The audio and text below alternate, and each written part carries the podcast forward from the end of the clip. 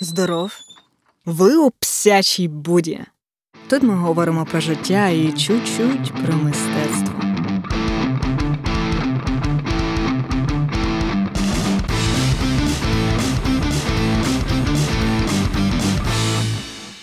Цей подкаст я присвячую усім, хто за це літо прочитав усього лиш дві книжки, як я. Бо сьогодні ми будемо говорити про кіч. А на це мене надихнула власне одна книжка з тих двох. Знаєте, хто такий Мілан Кундера, Кундера, Кундера? Це все залежить від перекладу. Є чеський, український, французький. Отже, це був і досі є найвідоміший чеський письменник, письменник, який в основному пише французькою мовою. Раніше я цього автора уникала, оскільки вперше дізналась про нього, коли читала книги української письменниці Оксани Забушко, у якої речення можуть досягати двох сторінок.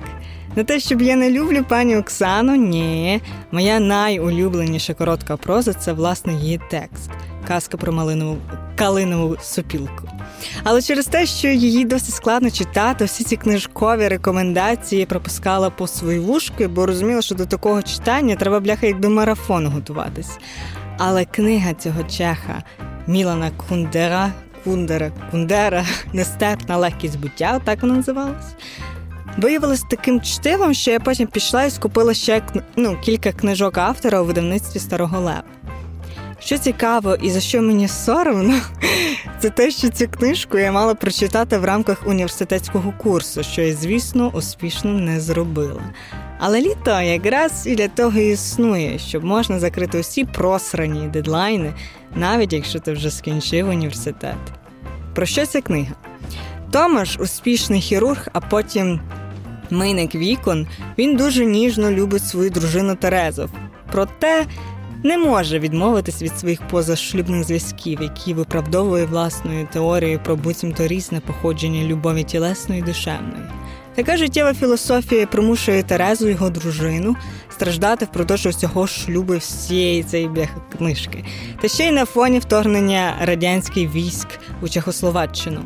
Окрім цього, описується історія коханки Томаша, художниці Сабіни, яка поміж блядуванням з одруженим чоловіком Францем розмірковує про те, про що ми будемо сьогодні говорити: про кіч. Забуду цитати автора. Я б хотіла зробити чеський акцент, але взагалі не знаю. Немає просто жодного поняття, як воно має звучати. Та й сам Кундера, Кундера, Кундера писав ти роман французькою мовою, а чеський переклад довго проклинав і не визнавав, так що буду говорити мовою круасанів. Категорична згода з буттям передбачає естетичний ідеал світу, якому лайно заперечується, і кожен поводиться так, наче його взагалі не існує. Цей естетичний ідеал називається кіч. То німецьке слово виникло в середині сентиментального 19 століття і відтоді поширилося в усіх мовах. Проте часте використання знівечило його первісний метафізичний зміст. Кіш за своєю суттю є цілковите заперечення лайна, як в буквальному сенсі, так і в переносному. Кіч вилучає зі свого поля зору все, що за своєю суттю неприйнятне в людському існуванні. Вам, напевно, цікаво, чому він говорить про лайно. От мені дуже цікаво, як він до цього додумався. А ось як. Перед тим автор у своїй книжці, у книжці описував історію, чому помер молодший син Сталіна, якого звали Яків Джугашвілі. Українська Вікіпедія пише, що він був убитий наприкінці 43-го року в полоні німців, коли не схотів підкоритись вартовому. Але в Мілана Кундера Кундери Кундера є своя версія. Якова запроторили в той самий табір, де отримували англійських офіцерів. Там була спільна вбиральня. Син Сталіна завжди залишав її після себе брудну. Тобто не туалет, а суцільний сральник. Англійцям не дуже подобалось то все, навіть якщо це лайно наймогутнішого чоловіка на світі. Тож Якова зробили зауваження. Той дуже обурився. От. Аж начальнику тюрми написав, проте той не сприйняв інцидент гімна негід... ну, гідним його статусу, тож проігнорував Якова. Син Сталіна не витерпів такого приниження, матюкаючись, він кинувся на колючий дріт під високою напругою, яким був обгороджений табір, і отак і сконав. Не перевіряла, чи це правдива історія, можете перевірити самі, але я схильна думати, що то правда, бо Яків мав такі суїцидальні нахили. Зокрема, був випадок, коли йому було 16 років, то він хотів одружитися з дівчиною. Проте а проти цього одруження Сталіну він дуже виступав, і Яків не придумав нічого ліпшого, як застрелитись. На щастя чи нещастя, вижив. Куля пройшла на виліт, на що Сталін сказав: він чинив як О, чекай, ладно. Е, Хотіла зробити грузинське, потім я слухаю, слухала виступи Сталіна, то він говорить такою російською мовою. Я не знаю, чи мені видає російський акцент, але ну ладно, говоримо вже як є. Він чинив як хуліган і шантажист, з яким у мене немає, не може бути більше нічого спільного. Нехай живе, де хоче і з ким хоче. Тому сьогодні, любі мої, ми поговоримо про кіч. Як зрозуміти, що це кіч, а що не кіч, звідки то чудо у нас з'явилось, як воно вплинуло на наше уявлення про те, що шукають усі, але не всі знаходять на кохання. Отже, вихід перший.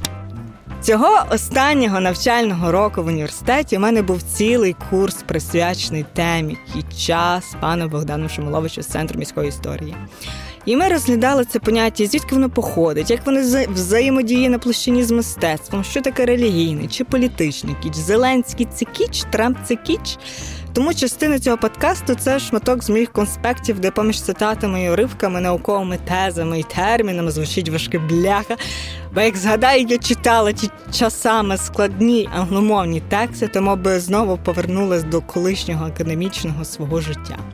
Тому почнемо. Перше питання, що таке кіч? Часто. Ми чуємо це слово вживають як протилежність до високого мистецтва. От, до прикладу, є картини Вінсента Ван Гога, а ось і мати Божа незаконна, яку жителі села Дуброва встановили біля заповідника Стільське городище, де раніше були поселені білих хорватів. Не знаю, чи ви чули цю історію. Тобто кіч це погане мистецтво. Але насправді ні. Тож звідки взагалі той кіч узявся? Інтернет каже, що це слово виникло в Німеччині у місті Мюнхен, де у 1860-х по 1870-х 70-ті роки вирували дешеві мистецькі базари. За невелику ціну там можна було придбати посміхом, поспіхом і посміхом зроблені неповноцінні якісь ескізи, картини, сентиментальні, вульгарні, неестетичні, з вадами смаку. От і звідси, по суті, виникає це поширення уявлення, поширене уявлення, що кіч не є давній історичний феномен, що він з'являється в Європі дуже конкретний період в середині 19 століття, коли розвиваються міста, коли відбувається модернізація, коли народжується масова культура чи популярне мистецтво, і найголовніше з'являються ті, які готові це все споживати. І от в межах цього курсу я читала багато дослідників: Климата Грінберга, Германа Броха, Матея Келінеско, Томаса Кулка, Тамара Гундарова, Мухарського, Сюзен Зонтак. Останні писали про кіч в контексті інших схожих понять, як кемп та жлобство, але про це якось іншим разом. Бо у цьому подкасті ми будемо говорити лише про двох авторів: це Герман Брох та Томас Кулка. І вони важливі, тому що тому що ви зараз побачите. Адже почнемо з Германа Броха. Це такий австрійський письменник, який дуже здивувався, що він не був філософом, але він представник філософської прози. Е, І за своє життя він не отримав жодного такого визнання, лише по суті згодом війшов в історію європейської літератури. А жив він там з 86, 1886 він народився, 1951 він помер. І от у нього є такий есей, називається Notes on Problem of Kitsch. Е, Якщо перекладається, якби проблематика кіча. І він починає цей есей з такою е, щирою фразою, що не очікуйте від мене якихось чітких визначень, бо це був би не есей, а робота на три томи. Тому насолоджуйтесь цією незавер... незавершеністю. Або не читайте далі. Ну то вже я додала.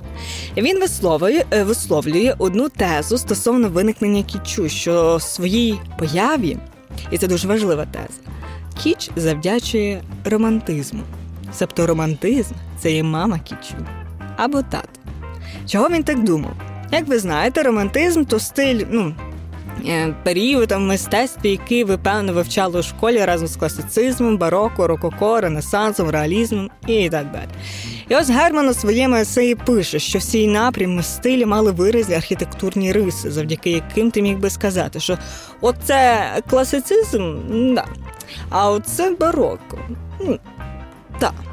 У той час як архітектури романтизму, як такої, немає. Тому що вся суть романтизму це таке собі паразитування за минулим, яке завалось було ідеальним. Тому вся архітектура цього періоду середини 18-го до середини 19-го століття це імітація попередніх стилей. Також саме в романтизмі виникає потреба орієнтуватись не на розум, а на свої почуття, що прийшло разом з сентименталізмом. Це такий період, який був. Е, поміж після класицизму і перед романтизмом. Якщо чесно, я так і не вшарила, чим воно відрізняється від романтизму.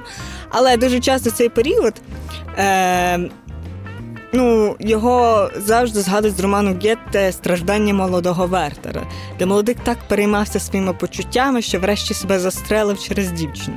Але менше з тим. От, окрім е, того, що ви перезутуєте за своїм там е, минулим, е, ідеальним минулим, дуже важлива ремарка. Окрім того, що. Ви орієнтуєтесь на свої почуття, там ще також з'являється такий персонаж, як митець який страждає через свою творчість і постійно відсутні гроші, відсутність грошей. Зазвичай за класику він помирає десь там. От, якщо говорити про архітектуру у Львові, то якось я пам'ятаю в дискусіях ми говорили, що львівським таким прикладом буде готичний костел церкви святих Ольги Єлизавети, яку помилково всі вважають готикою.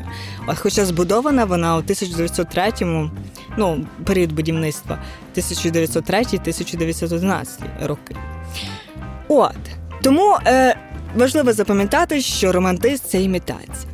Друга важлива теза, яку Герман Брох перше по суті висловлює, що не варто протиставляти кіч мистецтву, тому що воно існує в свої категорії. Тобто, погане мистецтво це не означає, що воно кіч.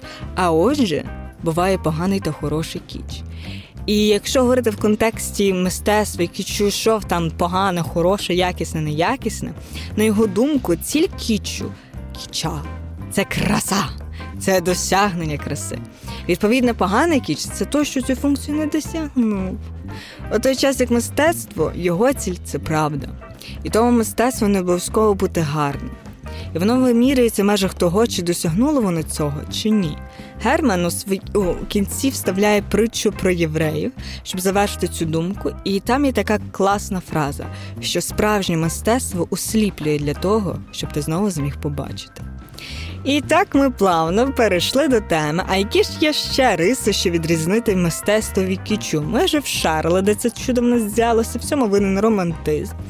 От, для цього нам потрібен такий автор, як Томас Кулка, який написав важливу книжку в 96-му році що називається Кічі мистецтво. Це знову був чех, правда, вже на цей раз єврей. Він отримав освіту в Карловому університеті у Празі. Потім ще вчився в Лондоні, працював професором в Єрусалимі і зараз, здається, він ще живий, викладає в Тель-Авіві і Празі. Отже. І він видав у цьому році, 96-му, в Штатах книгу і намагається подивитися на на цей на кіч з позиції не так мистецтва, власне, а по суті він продовжує цю тезу, тезу Броху, що воно існує, що кіч існує на своїй площині. От, і він е, намагається говорити про кіч у своєму есею цій книжці чіткими концептуальними категоріями, когнітивними категоріями, які би допомогли нам пояснити реальність краще. От і він каже, що це дуже складна штука. Він навіть попридумав математичні формули, щоб це пояснити, але я не буду їх зачитувати, бо у мене все погано з математикою. От і Кулка каже, що є три базові характеристики, які визначають, чи щось є кічем, чи щось є не кічем. От і перша штука така це те, що кіч він бавиться з нашими базовими емоціями, яких є всіх, окрім тих, які не знаю. Е- emotional unavailable, якщо англійською говорити, які там мають, не знаю, якісь проблеми чи е, психологічну травму, ну менше з тим. От, і Мілана Кундера, Кундера, Кундери є такий класний абзац стосовно цього, що ось уявіть, ви бачите дітей на галявині, вони вас зворушили аж до сліз. І перша сльоза наче каже, так гарно, коли дітки біжать морішком. А потім у вас тече друга сльоза по щуці, і каже вона: так гарно разом з усім людством розчулювати з дітками, які біжать своїм морішком. Ось ця друга сльоза то і є власне кіч. Ба більше пише Кундера Кундера Кундера. Братство людей на землі можливе тільки на основі кічу. Тут е, він цю думку висловлює, і ви в цьому можете переконатися, якщо пригадаєте політичні кампанії наших політиків, які часто апелюють саме до цих базових емоцій. Діти в їхній рекламі теж. І ось вони біжать поміж золотої пшениці, а над ними синє небо. І ось виринають сині Карпати, бо саме гуцули то справжні українці. Друга характеристика кіча за кулкою це впізнаваність. Кіч, як і мама чи тато, романтизм, він імітує вже те, що відоме, знайоме. А з другого боку, у нас є мистецтво поп-арту з всесвітньо відомим американським митцем Лемкою Андрій Варгола, більш відомим за ім'ям Енді Воргала. І Нащо нам так ну так далеко заходити в минуле, якщо є зараз відомий художник Джеф Кунс з його надувними псами, серіями робіт, фотографій, скульптур про його секс з дружиною італійською порнозіркою Ілоною Шталер, що виступала під псевдонімом Чичоліна, а перекладається вона як пельменька. От оці художники, по суті, вони теж своїми мистецтвами беруть просто е, банку з під супу, виставляють і кажуть, що це картина. От. Але це трохи інші історії. От це е, про концепції. Всю цю філософію ми поговоримо з вами на якомусь іншому подкасті, а ми тут продовжимо. Просто щоб ви знали, це дві різні речі. От. І ви, напевно, вже зрозуміли, що часто кіч про це говорить в категорії візуальності. Хоча, на мою думку, в музиці він присутній також. Просто в наш час через відсутність культури слухання цієї музики складно знайти ось щось схоже. Але я можу припустити, що в контексті такої абстрактності музичної ми можемо говорити про поетичні якісь символи, стабільно там чувіха співає про розбите серце. От я з спала на ліжку, то зробив мене е, е, чекай, як це рабини твого ліжка, або хлопець. Пише пісню про те, з яким грошей потратив на тебе. От також ми можемо говорити про кіч не лише в полоні цих поетичних символів, але також також в контексті нотної грамоти, де є мінор і мажор. І відповідно все сумне співається в мінорі, а все веселе в мажорі. От, це все, що запам'ятали з років навчання в музичній школі. І по суті, на цьому я думаю, в мене є припущення, що можна по суті відслідкувати цей кіч. От. Але в основному найлегше побачити кіч, власне, в полоні візуальності, тому що візуальність вона зараз нас переважає зі всього. Отож, і так ми плавно перейшли до третьої обов'язкової характеристики закулку, тому що м- це те, що кічева штука, от, вона нічого не змінює. Вас, як в цій притчі про євреїв, вас не засліплює, щоб потім зір вам повернути. І ви дивитесь на ту мати Божу незаконну, і з вами нічого не відбулося. Якщо ви релігійний, то отримали якесь там базове задоволення, бо по суті репродукція Богородиці гарна з немовлятком Ісусом, всі руки, ноги на місці, але це аж ніяк не змінило вашого уявлення про світ. Я вже не пам'ятаю, що він писав, але на лекції ми говорили про ще одну дуже важливу річ: що там, де є кіч, там нема гумору. Вам може бути весело, але не смішно. Тому кіч не може бути самоіронією. І це мені нагадало одну прикольну книжку. Е... Бляха, я забула, як вона називається. Але суть в тому, що автор цій книжці е, латеральне мислення. О, це було про латеральне мислення. Ви можете це забити в гуглі, але там чувак просто пояснює, як виникає гумор. І він говорить, що е, і воно виникає по суті за, за допомогою цього латерального мислення, коли ти знаходиш щось на поєднанні непоєднюваного. А кіч він по суті лише імітує, і він і він імітує так, щоб це було красиво. Тому він і не може, знаєте, застосовувати гумор, тому що гумор це вже така штука кмітлива і треба думати. От. Тому, щоб показати, як воно працює, я хочу вам розповісти про один заклад, де я побувала цього літа, а бувала я багато де. Отже, в 95-му році один такий закарпатський історик, мовознавець і письменник Павло Чучка вирішив відкрити на околиці Ужгорода ресторан, в основу якого мала лягти народна кухня, традиції, історія. От і він для цього брав будинок, де в 40-х роках, 1940-х, жив міський нотаріус. Цей факт і дав назву майбутньому закладу, адже деца у нотаря діалектна назва, що означає 100 грамів у нотаріуса. Та це є назва цього закладу деца у нот. Нотаріуса. І от ця тема п'янства вона починається як із назви, так і по суті не закінчується.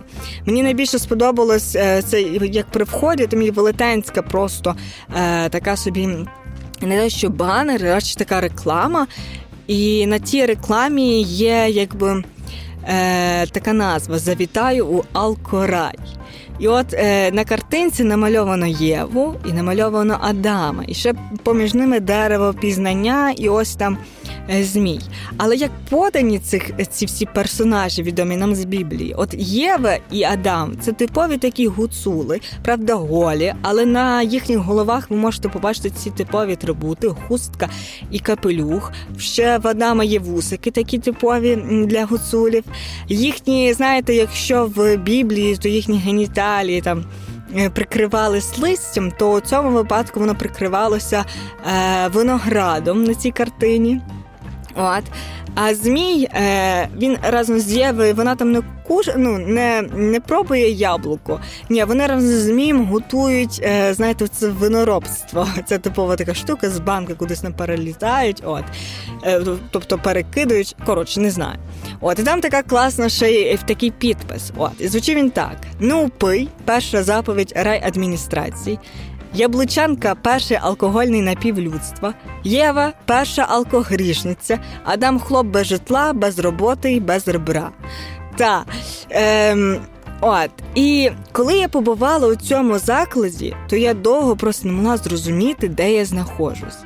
Бо візуально цей заклад він оформлений як типовий український шинок, який заманюють туристів американців. І атрибути там були такі типові: столи, стільці з дерева, вишиванки, фігурки гуцулів, карикатури і всі ці дерев'яні скульптури божків. І я спершу думала, що здалеку. Воно виглядає як типовий кіч, знаєте, це таке е, таке суто українське, така шароварщина, гуцульщина, от там це просто запхало, дивись. От.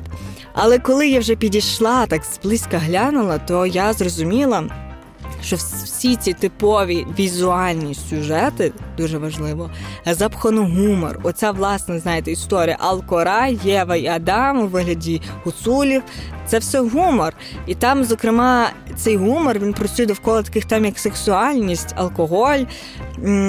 Ти ну по суті розумію, що автор використовує нам знайомі речі з ідеального фольклорного українського минулого, щоб насміхатися над сучасністю.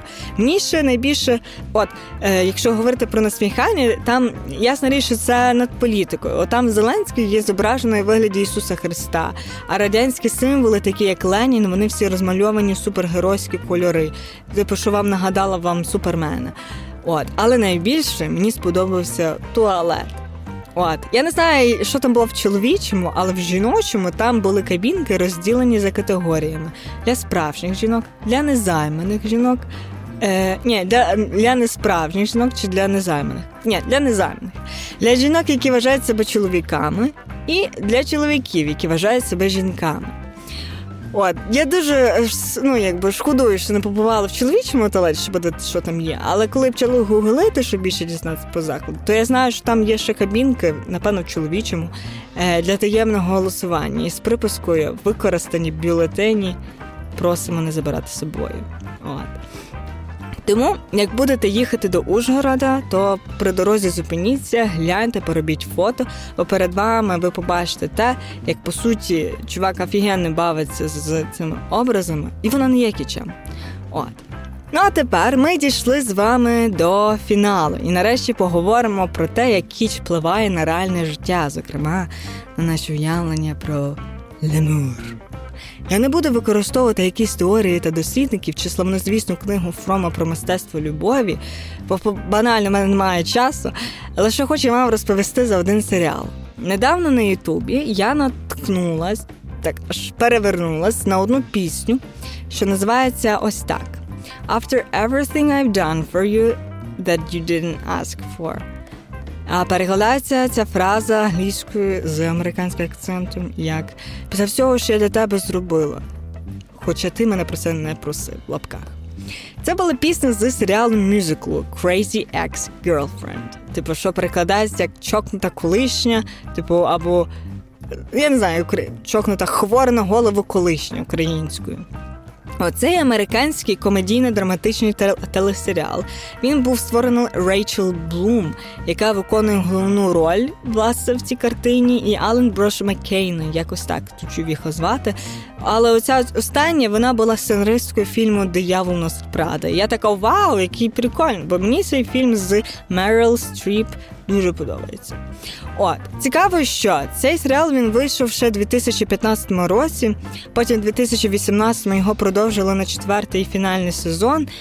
І е, прем'єра цього фінального якби сезону вона е, має відбутися вже у 2020 році.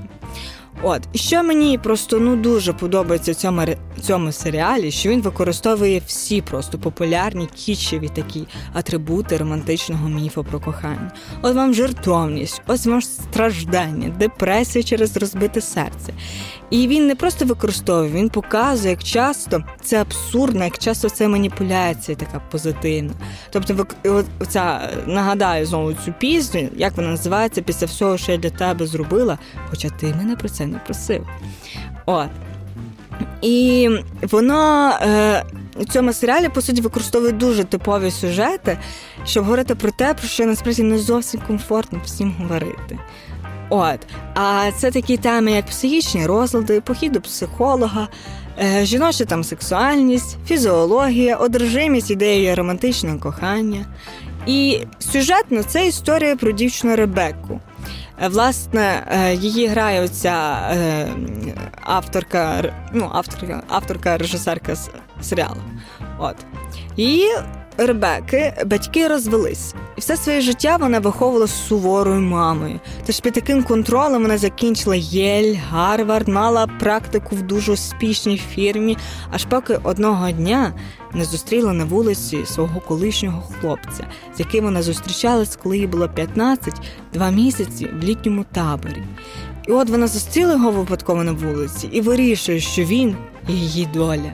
І вона повинна за будь-яким там не знати способом його отримати.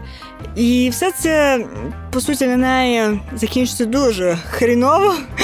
Е, по суті, розповідаючи про такі певні терміни, які в нас в українській мові не існує, це gaslighting, це коли е, людина коли вона вчинила якось херово по відношенню до вас. Але коли ви хочете це вияснити з цією людиною, вона починає використовувати факти, які йдуть проти вас. І по суті, це виходить так, що ви це ця погана людина. Або stalking. Це коли це не просто так, ти втикаєш сторінку своєї колишньої дівчини по 10 разів на день. А а в Америці це вже коли людина там не знаю, підходить і стоїть під вікнами твого дому, і там карається це законом, на відміну від нас. От. Або маніпуляції такі, знаєте, хороші, типу, дивись, скільки всього я зробила, ти мене досі не любиш, чи погані. От. І по суті, всі ці речі, які вона робить, намагаючись повернути цього хлопця, воно все це дуже хреново для неї закінчується. Але з кожною серією човіха намагається якби це побороти, власне, завдяки походам. Е, до психолога, і по суті, ми розуміємо, що це її одержимість романтичної ідеї насправді була через те, що вона сама не дуже розуміла, що вона хоче від життя, їй простіше було бути просто одержимою. От. І що мені дуже подобається в ця в ці всі ці по суті в цьому серіалі, що це мюзикл. І що там було створено близько бляха, скільки ж там було серед 157 оригінальних пісень в абсолютно різних жанрах від пародії на поп. Ну, ну, від пародії на поп-хіти якісь е, до. Ну, по суті, на на поп-хіти. Там дуже класно було зроблено, е, знаєте, е, цей. Е, е, на Бійонс, такі деякі пародії, також на старий рок-н-рол, на джаз, на блюз. Ну дуже прикольно. І і не просто там такі, ну ви знаєте, що це мюзикли, вони класно співають, і там класні. Ну я просто надспівую. Включаю собі ютуб, щоб слухати просто ті пісеньки. От. І чому я вирішила за це говорити? Тому що цей серіал він приклад того, як на основі кічу, по суті, вони беруть кічеві образи, вони створюють дещо інше. От. І вони створюються на основі гумору. Відповідно, ти вже не можеш сказати, що це кіч. Так. А по-друге, що дуже цікаво, що на пострадянських просторах про цей серіал заговорили лише зараз, хоча його і запустили у 2015 році. І я думаю, що просто для нас саме зараз це стало дуже актуально з огляду на бум в сфері психології. Бо якщо раніше були жарти про те, на що диплом треба було на курси з манікюру ходити, то тепер можна вже жартувати, що треба було не на культурології навчатися, а на психології. От. І це нас приводить до наступної думки. Що якщо кіч це емоції, паразитування на ваших емоцій, то, то щоб побороти той кіч, де він часто використовується в політиці, і не можна пояснити, чого ти витрачала, чи витрачав час на хлопця чи дівчину, які взагалі того не вартували, можна лише, якщо ви включаєте свої мозги. Ну все, я задовбалась говорити. Сподіваюсь, вам сподобалось. З вами була Псяча Буда. Заходьте ще.